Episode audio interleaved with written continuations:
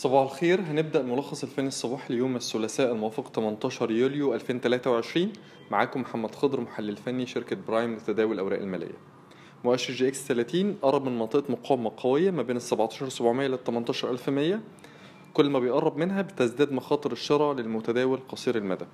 ليه؟ لأن الاتجاه العرضي ما بين 16500 إلى 18100 لا يزال قائم. عشان ما نفتح ال- الباب لمستهدفات جديدة أبعد لازم المؤشر يكسر ال 18100 عشان نقول إن هو ممكن يستهدف ال 19000 نقطة ده كمستهدف مبدئي ونقول إن الاتجاه العرضي قصير المدى اتغير إلى الاتجاه الصاعد.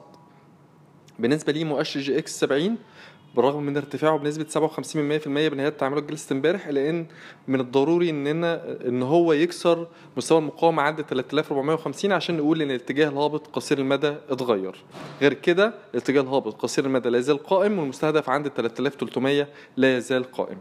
بالنسبة لي ملاحظات التداول النهاردة أول حاجة عندنا الإسكندرية لتداول الحاويات اللي نظرتنا عليها إيجابية بعد ما كسرت مستوى مقاومة مهم عند ال 22 40 وب- وبكده اتغير الاتجاه من الاتجاه الهابط إلى الاتجاه الصاعد وممكن تستهدف منطقة المقاومة التالية عند ال 24 جنيه إلى ال 25 جنيه.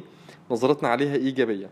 تاني حاجة عندنا العربية للصناعات الهندسية واللي بتتحرك في اتجاه عرضي على المدى المتوسط ما بين ال 80 قرش إلى الجنيه 20 قرش. آه، شايفين إن استمرار تحركها أعلى مستوى ال 85 قرش مستوى الدعم الأهم بالنسبة لنا. هيأهلها لإعادة تجربة منطقة المقاومة ما بين ال 95 قرش إلى الجنيه، حطيناها في تقريرنا الفني اليومي تيك توك مع توصية بشراء الانخفاضات بدءا من ال 88 قرش، مستهدف زي ما قلنا 95 إلى الجنيه ده مستهدف مدى قصير. أخيرا عندنا بالم هيلز اللي نظرتنا عليها إيجابية طول ما هي بتتحرك في مستوى الدعم الأهم عند ال 2 جنيه.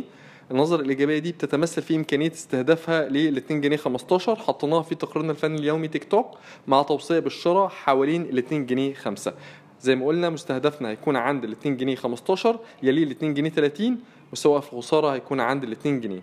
ودي توصية مدى قريب. شكرا.